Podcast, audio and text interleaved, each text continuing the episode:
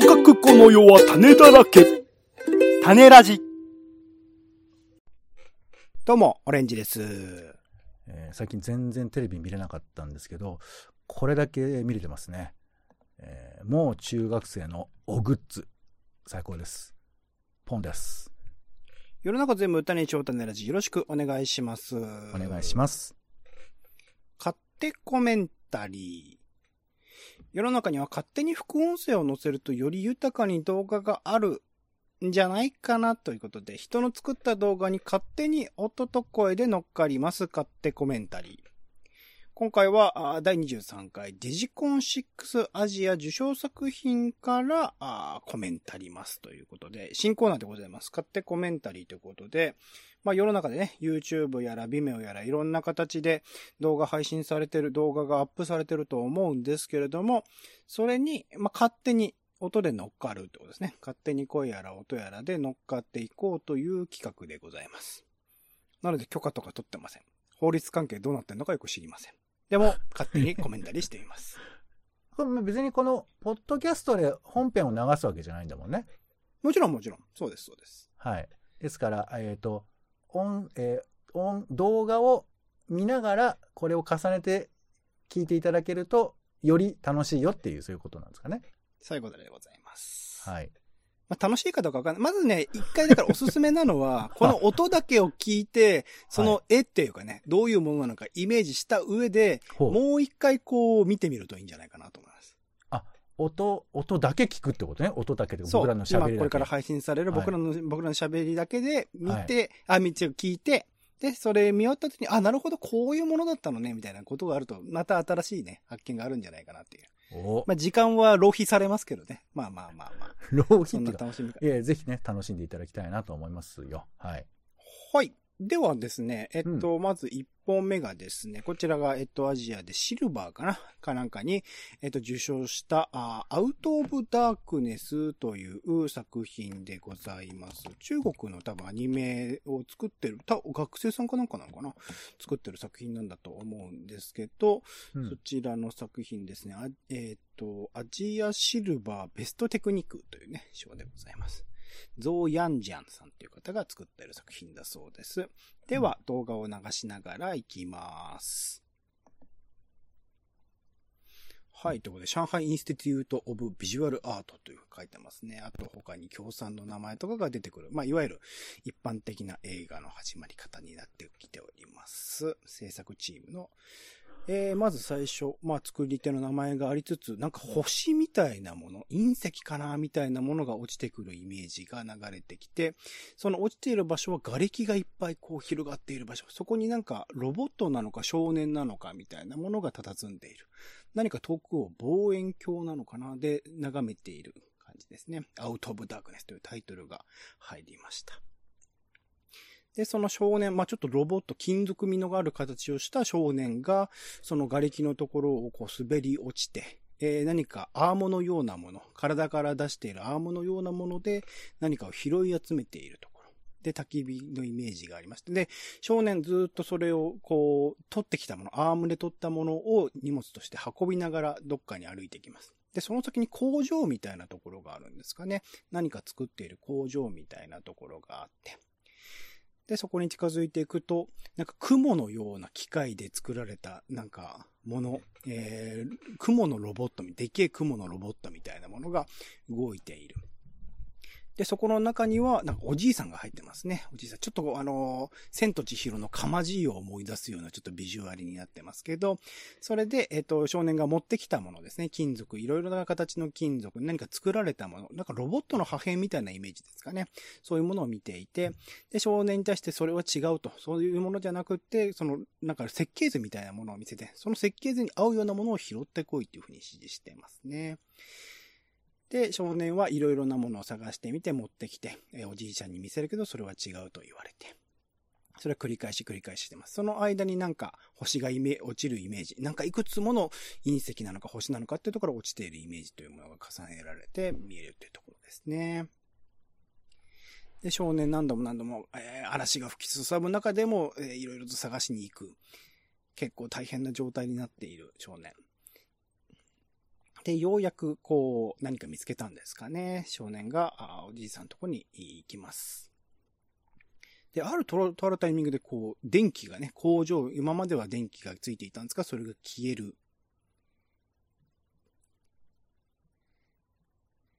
で、また、えっ、と、隕石が落ちてます。いくつも3つぐらいですかね、落ちています。この隕石、星は何なんでしょうかね何を意味しているの。で、少年はその隕石が落ちたところなんですかね、そこで何かを見つけます。そこに何らか、こう、機械で、えっ、と、金属でできた造形物が落ちていて、それを手にします。それを走って、えーおじいさんところ、工場のところに持っていくと、これはもしかしたらおじいさんが求めていたものなのかもしれない。おじいさんテンションが上がって、どっか登ってきます。なんかいろいろな薬品とかね、液体とかを組み合わせて何かを作ろうとしているように見えます。いろんな設計図とか見ながらこう確かめてますね。なんか見たこともないような液体とかを組み合わせて、こう、機械の中、工場全体にこう注いでいく。ちょっと血管、血流のようにも見えますね。血がちょっと巡っているようなイメージ。どんどんどんどん明るくなっていきます。その工場全体が明るくなっていく。で、その全体にこう、入れていた液体がこう、何、血流、血流のようにこう行き渡ると、お、ちょっとおじいさん嬉しそうな顔をしています。おじいさんが少年に手を振ろうとしています。これが何なのかですね。これでできたものが何なのかというころですね。おじいさんは高いところに登っていく工場の上の方に登っていて、えー、とある部屋に収まっていきます。で、何かがこう始まろうとしているんですが、これを、あ、明確にこう形からしても、そして今爆発のようなものが起きましたけれども、イメージとしてはこう、ロケットなんですね。ロケットが、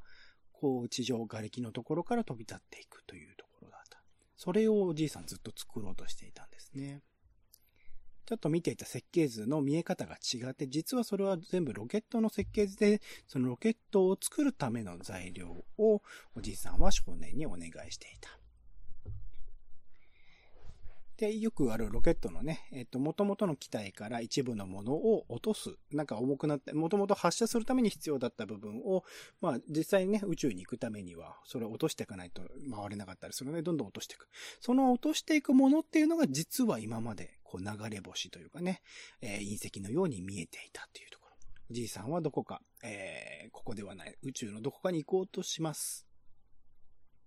どんどんどんどん高くなっていく。その先には、壁のようなものがあり、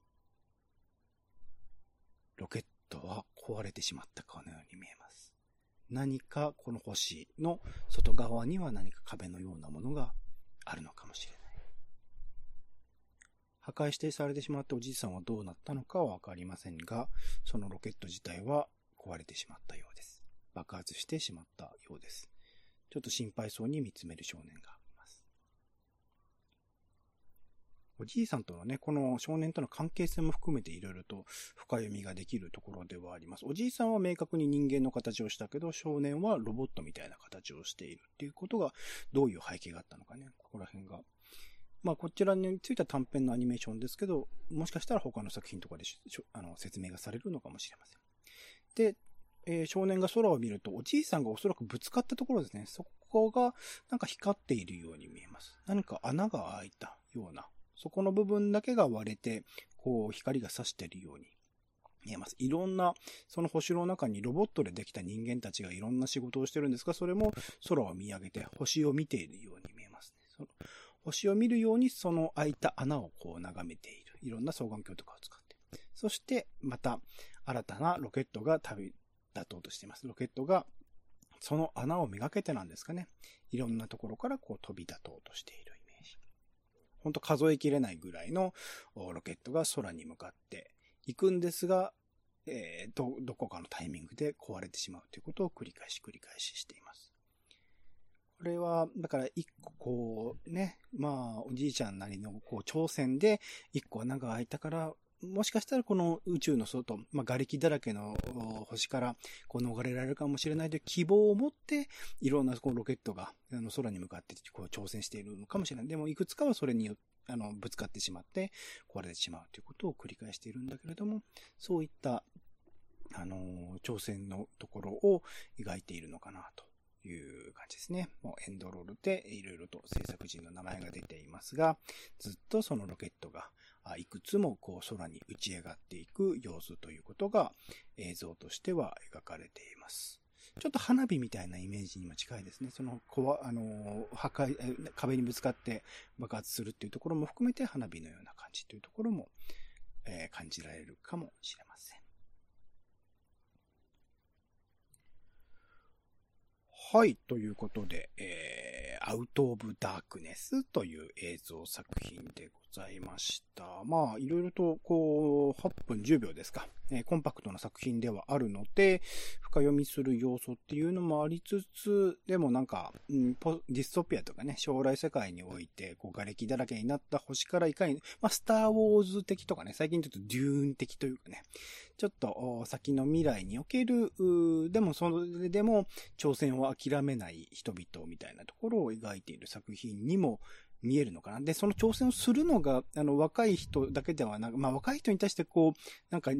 何、機材を取ってこさせるみたいな、その労働のこう、形におけるヒエラルキーみたいなことは感じざるを得ないですが、それでもなんか、挑戦をするのが、実は年長者で、自分の命さえも犠牲にしながら、そこに飛んでいくっていうところとかは、ちょっと、あの、いろいろと考えさせられることもある作品かなと思いますけれども、ポンさんどうでした？これ見てみて。えー、そうですね。これあれだね、なんか聞いてる人は、あの、あの、NHK の副音声放送を聞いてるみたいな感じになるのかね。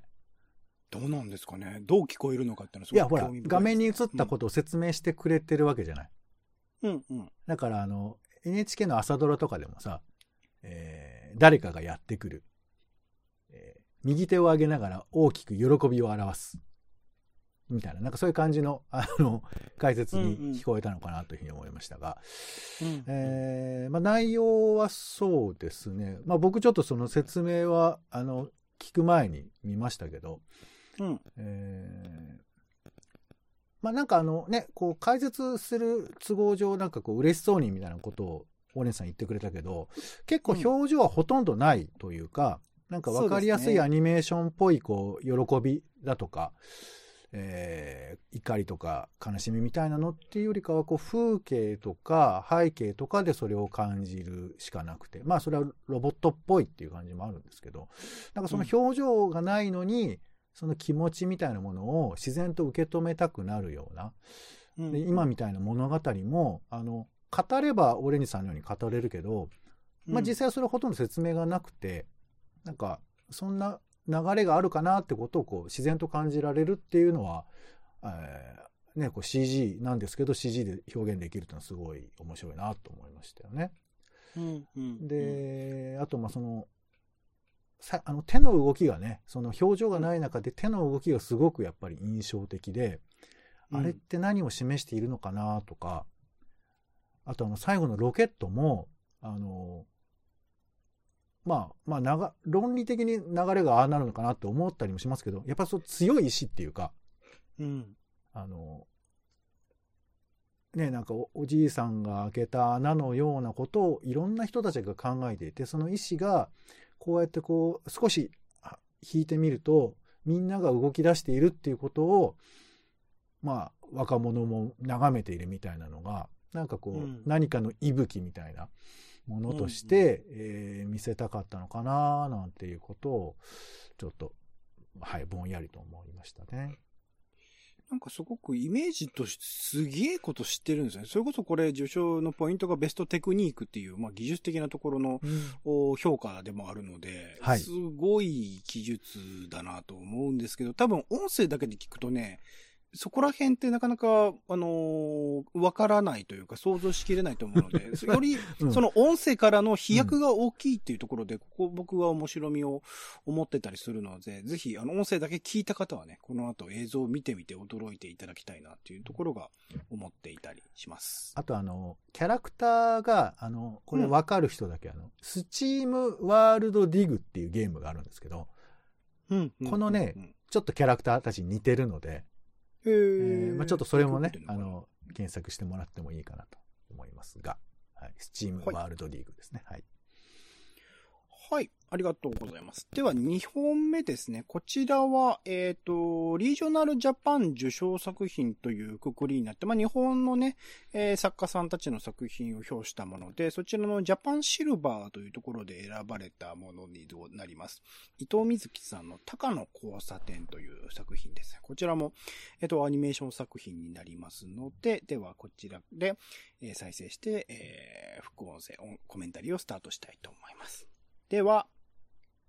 お願いします。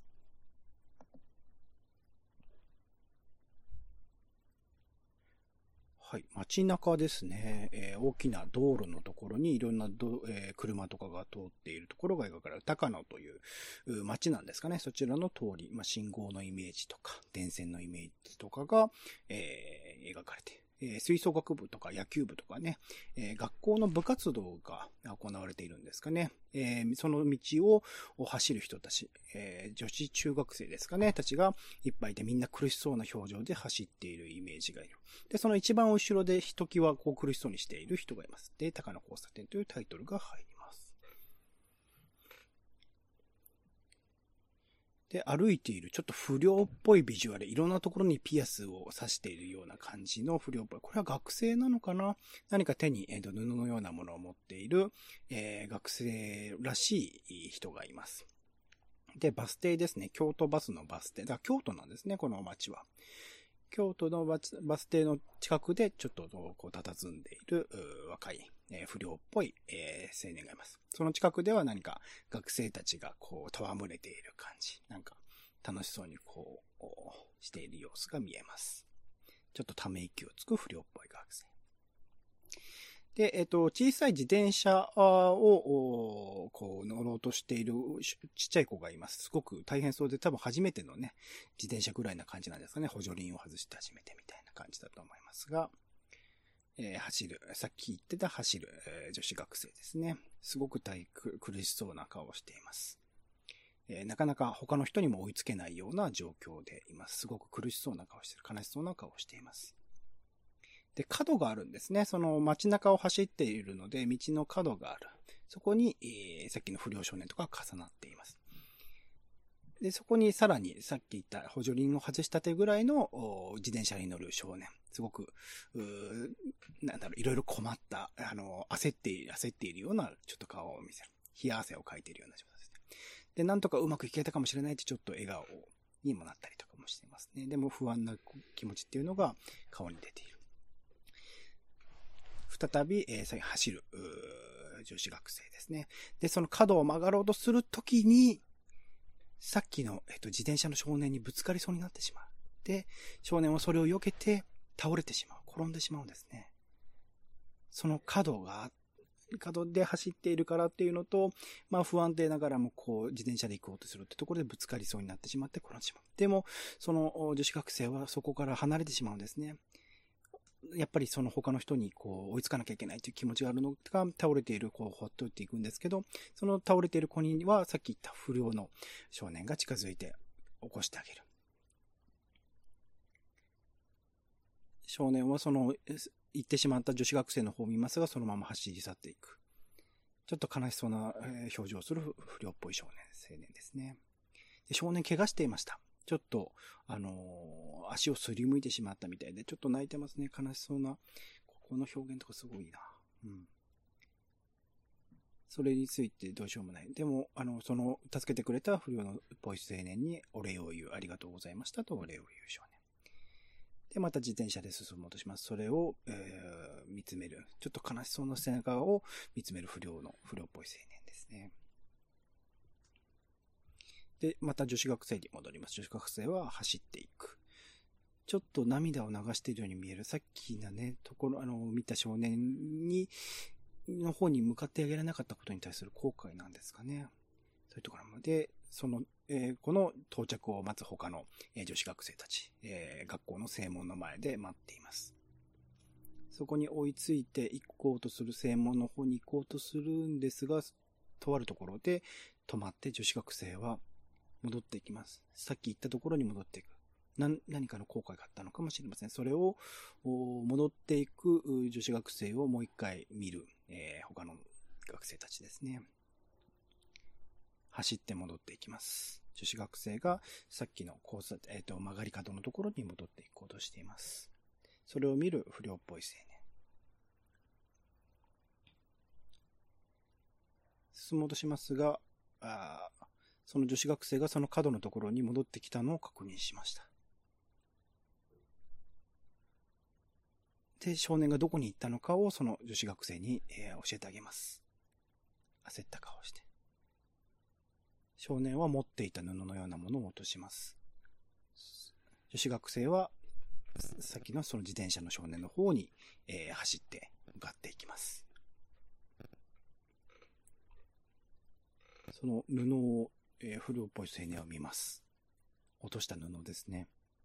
布を拾って、じっと見つめます。そこに何が込められているんですかね。この作品の中では、えー、明確には描かれないですが、そこにも何かがあるのかもしれないでしょ。えー、不良っぽい青年もどこかに向かって走り出していきます。落ち葉が落ちるイメージ。自転車に、えー、乗る少年。とぼとぼと、ゆっくりと、自転車で進んでいきます。とあるタイミングで、えー、誰か大人が話しているのを見ますが、おそらくお母さんなんですかね。お母さんか何かが話しているのを、あの道端で話しているのを見る。おそらくこのお母さんに対してこの自転車で乗れてる、しっかり自分は乗れてるよということを見せたいっていうことなんですかね。そちらのあ話している大人に方に向かって、え、自転車で進んでいきます。というところでエンドロールが入りました。エンドロールには、ちょっと風に揺れるね、木のイメージみたいなものが重ねられている。で、最後道端に、えー、落ちているもの、自転車が倒れているっていうところで映像は終わります。はい。ということで、えー、伊藤瑞希さん、えー、鷹の交差点という作品でした。6分っていうすごく短い動画、アニメーション作品なんだけれども、なんかすごく感情揺すばら、揺さぶられるというか、細かい表情の描写とか、本当に、まあ、セリフをね、一応実際の音声として2、3回ぐらいかな、言葉として話してはいるんだけれども、ほぼほぼ動き表情だけで、しかもなんかちょっと、なんだろう、いわゆる、あの、今っぽいアニメーション、京都、京アニっぽいなって僕思ったんですけど、あの、かなり、えっと、えー、キャラクターの描写とかもしっかりされてる表情とかも、今、今の最、新しい日本のアニメーションっぽいなと思ったんですけど、基本的になんか全部手書き感がすごく筆致としては伝わってきて、そこら辺のアンバランスなんだけどなんか気持ち良いとか優しさみたいなものを感じる筆致で、すごく全体としてのビジュアルイメージとしても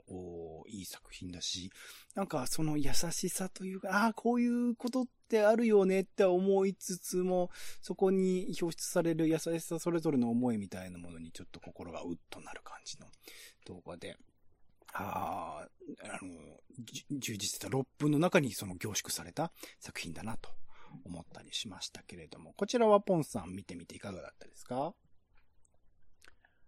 えー、なんかあの、動いているもの、フォーカスしたいものと、それから背景にあるものとの差異というのがすごく明確にあって、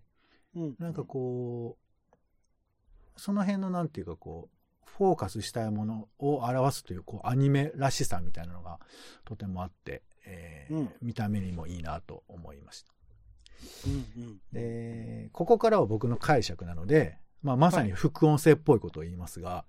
はい、えー、まあ、鷹の交差点がどこまで意味があるかわからないけど、なんか俺はやっぱこう、偶然に本当に人が交差する場所っていう意味で、うん。象徴的に出されてるのかなと思って、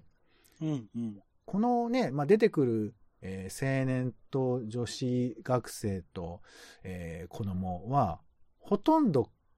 接することはないんだよね。ほんのちょっと、まあ、まさにちょっと交差するしか接点はなくて、うん。あの人が何をやってる人なのかも多分おそらく誰もわからない。いや、なんなら瞬間的に忘れてしまうような、ただただ交差しただけの関係なんだけど、うん。そこに、まあ、それぞれに対してこう、感情が動くタイミングが偶然揃ったっていうことだと思うんですよね。うん。うん。うん。で、あの、青年は、これ俺の想像よ。えパン屋さんで、ほう。えーは、まあ、パン屋さんがレストランで働いて、まあいいや、パン屋さん。パン屋さんで働いていて、うん。で、あれ、持ってたのはコック帽だと思います。はあ、はあはあはあはあ、で、わかんないけど、多分俺は、なんかの加減で出てきたんだと思う。お店から。ああ、なるほどね。うん、そうんで、なんか嫌なもことがあったのかもしれない。うんう帰るよみたいな感じで、出てきちゃったんじゃないかな。うん。で、彼はおそらく学校に行かずに働くことを選んだんでしょうんうん、結構若くは見えましたもんねう。。で、そんな彼がそこにいて、で、彼女は、えー多分、部活にまだ慣れてない、つまりこの従わなきゃいけないこの厳しさみたいなものに、うん。立ち向かうってことで精一杯な朝練を過ごしているんじゃないかなと思います。